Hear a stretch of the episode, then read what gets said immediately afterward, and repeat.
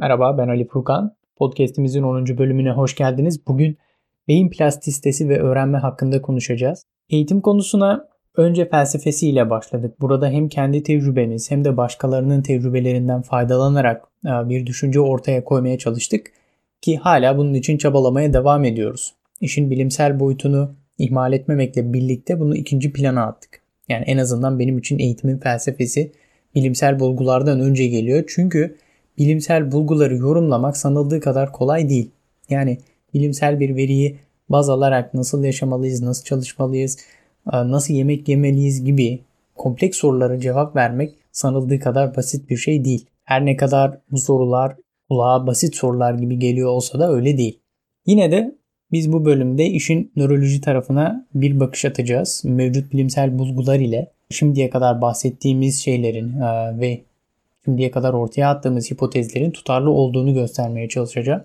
Hatta bunun için çok fazla deney ve kavram da kullanmayacağım. Sadece beyin plastisitesi üzerinden konuştuğumuz pek çok konuyu ele alacağım bugün. Öncelikle tanımıyla başlayalım o zaman. Beyin plastisitesi nedir? Plastisite kavramı yerine aslında nöroplastisite ya da nöral plastisite kavramları da kullanılıyor. Ama bunların hepsi zaten plastisite kelimesini içeriyor. Hepsini söylemek zor. Ben de sadece plastisite diyeceğim.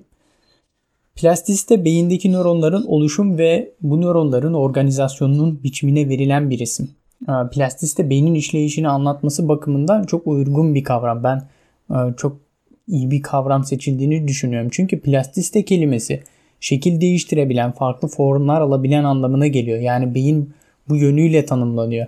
Diğer yandan plastik maddesine benzeyen beyin her ne kadar şekil değiştirebilir, yeni form alabilir olarak tanımlansa da aslında onun sertliği de biraz vurgulanmış oluyor. Yani öğrenmek, öğrendiklerinizi değiştirmek mümkün ama çok da kolay değil. Elbette biz plastisiteyi öğrenme konusu üzerinden ele alacağız. Öğrenme faaliyeti gerçekleştiği zaman beynin yapısı yani şekli değişiyor.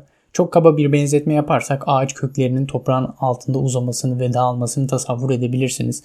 Bu kökler ne kadar derine iniyorsa yani ne, ve ne kadar yayılıyorsa öğrenme de o kadar ileri düzeye ulaşmış oluyor gibi bir benzetme yapabiliriz basitçe.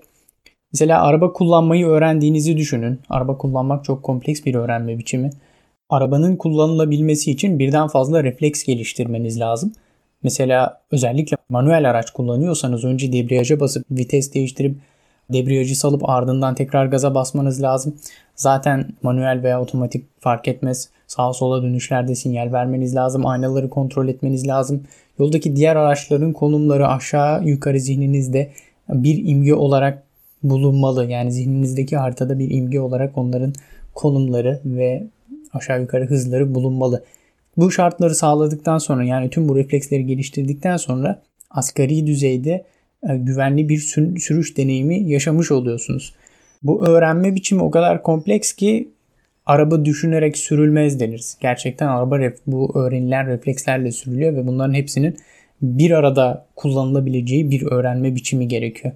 Bu reflekslerin gelişmesi için de pratik yapmak gerekiyor. İşte pratik yaparken beyninizin bir bölgesinde nöronlar şekil değiştiriyor. Biraz önce kullandığım benzetme ile beyninizin bir bölgesinde ağaç köklerinin uzandığı gibi nöronlar organize oluyor ve yeni ilişkiler kuruyor.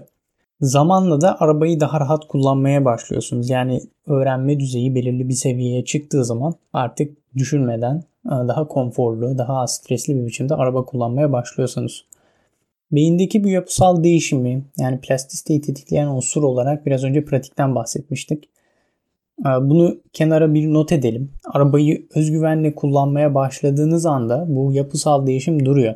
Öğrenme sona ermemişse bile çok yavaş oluyor. Yani beyin plastisitesi ile alakalı aslında en önemli bulgulardan birisine gelmiş olduk.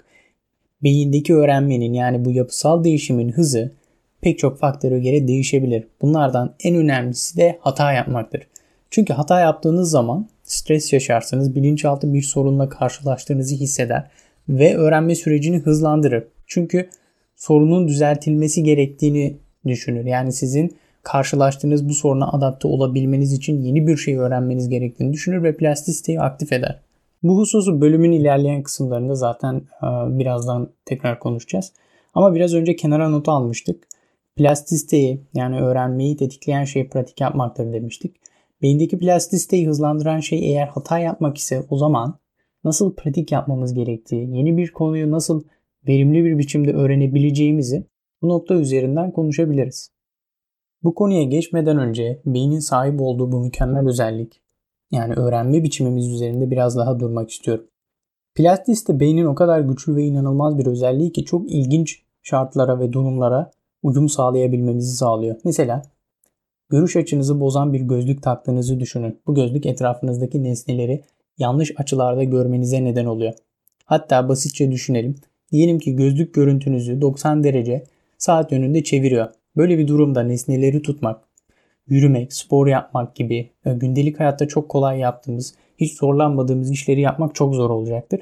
Ama bu stresli durumda beyniniz hata sinyallerini alarak yani sizin stres yaşadığınızı farkında olarak e, size bu duruma alışabilmeniz için plastistiği aktif hale getiriyor ve yeni refleksler geliştirmenize yardımcı oluyor. Bir süre sonra bozuk bakış açısıyla yaşayabilecek hale gelebiliyorsunuz.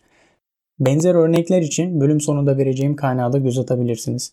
Avustralya'ya geldiğim zaman trafiğin soldan akması konusunda benzer bir tecrübe yaşadım ben. Arabanın koltuğunun sağ taraftan olmasına alışmak dahi çok zor oldu. Diğer yandan eski reflekslerim beni pek çok defa tehlikeye soktu. Sinyal vermek için silecekleri çalıştırdım. Arabanın sol tekeri sol şerit üzerinde gittim. Ve hatta birkaç kere ters şeride girdim. Ve karşıdan gelen araçlarla birbirimize korna çaldık. İki taraf da birbirini suçladı. Ve ben hatalı olduğumu ancak arabadan indikten sonra fark edebildim. Çünkü arabayla sağ şeritten gitmeye o kadar çok alışmışım ki e, karşı taraf korna çaldığı zaman dahi e, anlayamadım durumu. Bu tehlikeli e, tecrübelerden sonra çok kısa bir biçimde buradaki trafik yapısına alıştım. Hata yapmak konusuna podcast'in konusu bağlamında geri dönelim şimdi. Tahtada ders anlatan bir öğretmenden ders konularını öğrenmenin neden kötü bir öğrenme biçimi olduğunu tekrar konuşalım. İlk bölümlerde bunu konuşmuştuk. Cahil Hoca kitabının yazarı e, Jack Rancière hatta bu öğrenme biçimi için aptallaştırıcı eğitim gibi ağır bir e, ifade kullanmıştı. Bundan bahsetmiştik. Kitap çok eski dönemlerde yazılıyor. Yazarın bilimsel bulguları kullanarak böyle bir sonuca ulaştığını sanmıyorum. Muhtemelen sadece kendi tecrübesinden ve dünya görüşünden faydalanarak böyle bir düşünce ortaya atmıştı. Ama yazarın söylediği şey yani bunun verimsiz bir öğrenme biçimi olduğu düşüncesi aslında biraz önce konuştuğumuz plastiste e, çalışmaları tarafından da teyit ediliyor. Plastiste konusundaki bu hata yapmak e, tetikleyicisi, bu bulgu neden sınıfta öğrenmenin bize verimsiz olduğunu açıkça gösteriyor. Tahtada öğretmen ders anlatırken öğrenci pasif durumda kalarak hata yapma imkanına sahip olamıyor. Halbuki kendi başına konuya çalışan, soru çözmeye çalışan öğrenci hata yapacak ve plastisteyi daha aktif kullanacaktır. Böylece daha hızlı öğrenecektir. Hata derken soruyu çözememek olarak düşünmeyin. Hata derken soru çözememenin yanı sıra konuyu anlamamak, öğrendikleri arasında çelişkili durumlar fark etmek, daha önce öğrendikleriyle yeni öğrendiği bilgileri ilişkilendirememek, hatta bu ilişkilendirme çabası gibi şeyleri kastediyorum. Yani beynin daha aktif olduğu bir öğrenme biçimi. Zaten aynı bulgu bize neden ihtiyaç halinde öğrenmenin daha verimli olduğunu da anlatır. Çünkü ihtiyaç sizin sonuçlara odaklanmanıza neden olur. Sonuca ulaşamadığınız zaman stres yaşarsınız. Bu stres plastisteyi aktif hale getirir çünkü yeni duruma adapte olmanız lazım. Mesela bu yüzden yurt dışına çıkarak İngilizce öğrenmek iyi bir öğrenme biçimidir. Çünkü sizi aslında bizim kullandığımız, ilk bölümlerde kullandığımız benzetmeyle söyleyecek olursak sizi bir kafese hapseder ve bu kafes içerisinden çıkarabilmek için e, İngilizceyi en kısa zamanda öğrenebilmeniz lazım. Alışveriş yaparken, biriyle konuşurken, günlük temel ihtiyaçlarınızı karşılarken bile elde etmeniz gereken bir beceri.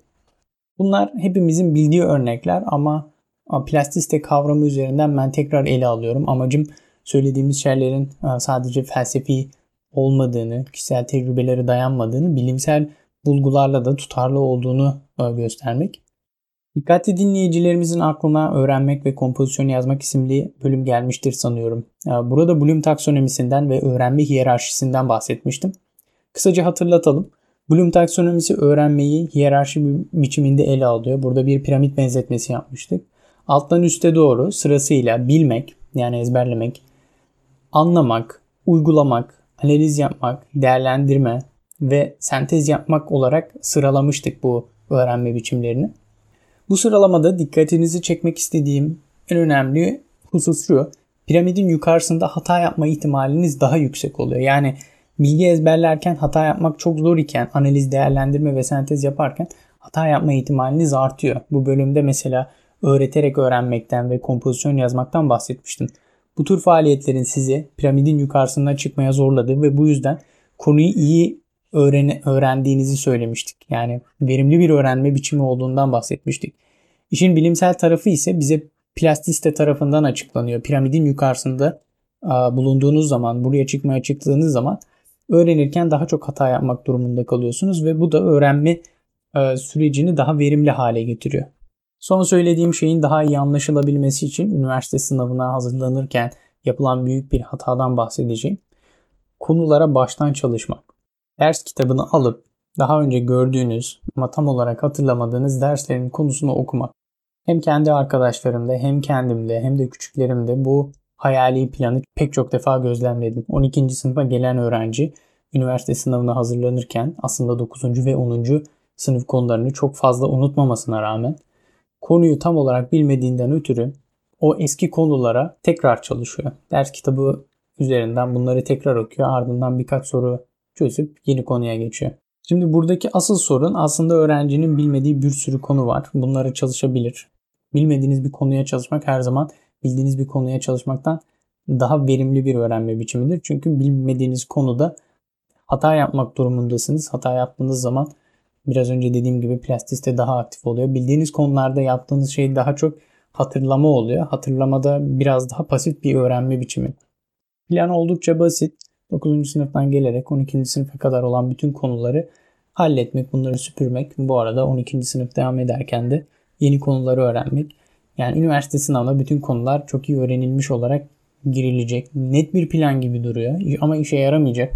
Bu o kadar net bir plan ki genelde en azından bizim zamanımızda dershanelerde uygulanıyordu.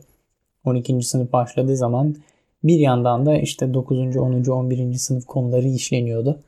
Konuları anlattıktan sonra konu üzerine bir iki soru çözülüp bitiriliyordu yani. O konu tırnak içerisinde bitmiş oluyordu.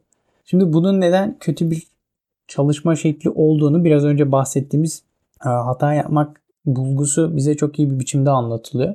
Tek başına uygulamak ise zaten çok zor. Yani muhtemelen çok nadiren öğrenciler irade gösterip bunu tek başlarına yapabiliyordur. Hatta benim tanıdığım bunu uygulayabilen tek kişi Talha. Biraz önce bahsettiğimiz bulgular bize aslında e, bunu başaran kişilerin de muhtemelen sınavda daha iyi bir sonuç yapma fırsatını kaçırdığını söylüyor. Çünkü hata yapma bulgusu bize pasif öğrenmenin yani hatırlayarak öğrenmenin, hatırlayarak öğrenme şeklinin plastisteyi yavaşlatacağını söylüyor.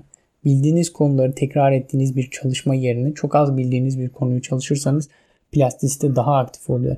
Ya da çalışırken sizi hata yapmaya zorlayacak biçimde çalışmak yine aynı şekilde plastistenizi daha aktif hale getirerek öğrenmenizi sağlayacaktır. Halbuki henüz sene başı motivasyon ve enerji yüksek. Ama bu dönemde sadece hatırlayarak öğrenerek pasif plastisite durumunda öğrenmiş oluyorsunuz. Yani öğrenme süreciniz verimsiz geçmiş oluyor. Hani en verimli öğrenme biçimi ne o zaman nasıl çalışmalıyız diye sorsanız size çok net bir cevap veremem. Çünkü bu öğrenciye ve öğrencinin şartlarına göre bu sorunun cevabı değişecektir. Plastisteye dair bahsettiklerimize dayanarak belki örnek bir e, çalışma yöntemi anlatabilirim. Siz bunu değiştirip farklı versiyonlarını uygulayabilirsiniz. Dediğim gibi öğrencinin şartlarına ve çalışma dönemine göre uygulanması gereken stratejiler değişebilir. 11. sınıf yeni bitmiş, 9. E, ve 10. sınıf konularını çok değil ama az buçuk hatırlayan bir öğrenci olduğunuzu varsayalım. Yaz tatilinde çalışmaya başlamak istiyorsunuz. Bu dönemde yaz tatilinde yapabileceğiniz verimli çalışma yöntemlerinden birisi 9. ve 10. sınıf konularını kapsayan deneme sınavları çözmek. Dikkat edin konu çalışmak demiyorum, sınav çözmek. Ve genel olarak da elbette bu konuları çok iyi hatırlamadığınızı varsayıyorum. Çok yanlışınız olması ya da konuları tam olarak hatırlamamanız hiç önemli değil. Zaten yaz tatilinizi zihir etmenizi de tavsiye etmem. Benim önerim böyle bir öğrenciye haftada bir adet deneme sınavı çözmesi. Bu deneme sınavını çözerken süre tutması Haftanın kalan 6 gününde de çözemediği sorularının çözümlerini anlamaya çalışarak e, geçirmesi olacaktır. Altını çizerek başka bir şey daha hatırlatmak istiyorum. Tam olarak anlamadığınız ama doğru yaptığınız soruları da es geçmeyin. Bu soruları başkalarına sormayın. Yani yapamadığınız veya tam anlamadığınız soruları başkalarına sormayın. Bir hafta boyunca tüm bu soruların cevabını anlamak için çabalayın. Zaten alacağınız denemeler e, muhtemelen çözümlü denemeler olacaktır. Bunları okuyun, çözümleri anlamaya çalışın. Çözümler yeterli değilse ders kitabını açın. Ders kitabında sorunun çözümüyle alakalı kısımlardan okumalar yapın ve o sorunun çözümünü anladığınıza emin olun. Bu şekilde bir hatırlama biçimi yani eski konuları hatırlama biçimi daha verimli olacaktır. Çünkü soru yapamadığınız durumda hatayla karşılaşmak plastisitenizi daha aktif hale getirecektir. Böyle bir çalışma uygulanabilir çünkü çok yoğun bir çalışma biçimi değil. Sadece düzenli olmak gerekiyor. Erken bitirdiyseniz e, vaktinizi işte kitap okumak, sosyalleşmek, spor yapmak gibi başarınıza dolaylı yoldan etki edecek faaliyetlerle geçirebilirsiniz. Eğer soruları bitiremediyseniz de bu soruları saklayın. İlerleyen zamanlarda tekrar çözmeye çalışın. Dikkat ederseniz çok gevşek bir çalışma programı hazırladım. Uygulamak çok zor değil. Bu yöntem ile 9. ve 10. sınıf konularını hatırlamakla kalmayacaksınız. Soru çözme becerinizi geliştireceksiniz. Yaptığınız hatalar plastisitenizi aktif hale getirecek ve daha verimli öğreneceksiniz. Ve bence en önemlisi de bireysel olarak çalışma ve öğrenme alışkanlığı kazanmış olacaksınız. Diğer bir seçenek de bizim zamanımızda olduğu gibi dershanelere gidip tüm bu konuları baştan tahtada anlatan öğretmenden dinlemek. Hata konusunda son bir noktayı daha vurgulayarak bu kısmı bitirelim. Hata yapmak herkeste farklı etkilere sebep olacaktır. Bu gayet normal. Teknik olarak aynı hatayı yapan iki kişide bu hatanın yansımaları farklı olabilir ki bu da oldukça beklenen bir durum. Birisi yaptığı hatayı umursamazken diğeri yaptığı hatadan dolayı gece uyuyamayabilir. Gece uyuyamadığımız her an beynimiz bizim için bu kötü tecrübeden ders çıkarabilmemiz için aktif haldedir. Yaşanan stres, heyecan ya da travma ne kadar büyükse beyindeki değişim ve değişim hızı o kadar fazla olur. Hataya verilen tepkileri karakteriniz, dünya görüşünüz, içinde bulunduğunuz ortam gibi pek çok şey etkileyebilir. Bu yüzden bilimsel bulgular bize bu noktada tek başına yön gösteremez. Ama kendisini iyi tanıyan, amacını bilen insanlar plastiste konusunda hiçbir bilgi sahibi olmasa bile etkin bir öğrenme alışkanlığına sahip olabilir. Sanıyorum ki Cahil Hoca kitabındaki Joseph Jacotot da bu kişilerden birisi. Bu yüzden ben de eğitimin felsefesinin bilimsel bulgulardan önce geldiğini düşünüyorum. Bugün plastiste konusunda bahsetmek istediğim, kısaca konuşmak istediğim diğer bir husus da şu. 25 yaşından öncesinde ve 25 yaşından sonrasında beyin plastisitesinde bazı farklılıklar oluyor. Bunlardan en belirgin olanı da 25 yaşında, kısaca gençlerde diyelim. Gençlerde plastisite daha aktif oluyor.